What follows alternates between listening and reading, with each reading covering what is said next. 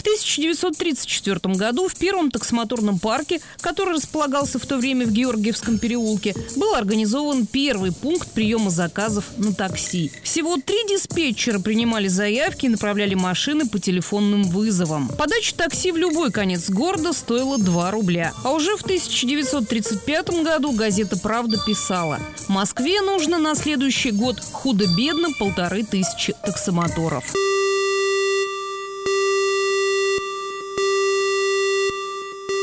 Сегодня у каждого таксиста есть мобильный телефон. В советские времена использовали рацию и другие технические приспособления, рассказывает Виталий Клюев, таксист с сорокалетним стажем. Был целый ряд стоянок телефонизированных в городе. Ну, все крупные стоянки, там аэровокзалы, вокзалы, автовокзалы. Там у диспетчера была телефонная связь и была прямая связь безнаборная с центральной диспетчерской. И в городе на стоянках стояли столбики. Всем водителям выдавали ключик для открывания. Диспетчерской посылает, допустим, на Театральную площадь есть заказ. Там стоял столбик и начинает мигать желтый фонарь. Свободный водитель должен был подойти, открыть, снять трубку, записать все это дело и поехать выполнять заказ. Таких ведь в Москве было больше двухсот организованных стоянок такси. Очень-очень здорово поставлено. К универмагу и побыстрее.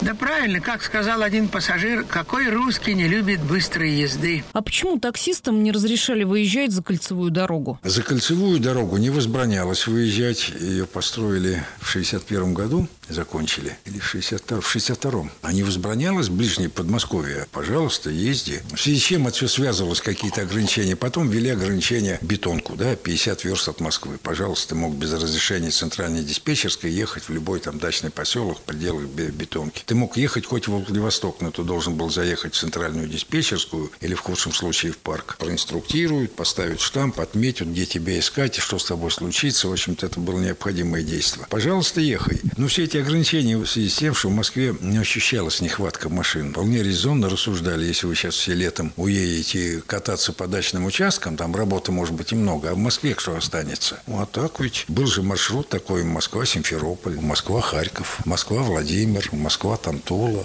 Все это в свое время было, обкатано было. До Тулы-то и Владимира недалеко, а до Симферополя и Харькова, извините меня, тысячи с лишним километров. Ну и что? Ходили туда ЗИС сто десять после войны, естественно. Они же достаточно быстро ездили. Получалось, наверное, не намного. Да так же, как на поезде. Поездов-то тоже было мало. Почему люди пользовались тем или иным видом транспорта? Потому что другого-то нет. Кому как удобнее. Вот я сейчас, пожалуй, прочитаю про сто десятый маршрут. Это сто десятый маршрут? Это Москва, что, Симферополь или что? В тысяча девятьсот пятидесятом году было открыто движение автомобилей по маршруту Москва-Симферополь-Ялта. ЗИС сто десять покрывал это расстояние за тридцать один час двадцать минут, включая ночлег в Харькове и семь остановок в пути. Так что это было очень востребовано. А сколько же стоила поездка от Москвы до Симферополя или Харькова? Не могу сейчас сказать, но это шестиместный автомобиль, делилось на шестерых. Давайте прикинем, Москва-Симферополь тысяча сто. Если они, допустим, платили там, ну, наверное, там по двадцатке, сто двадцать рублей,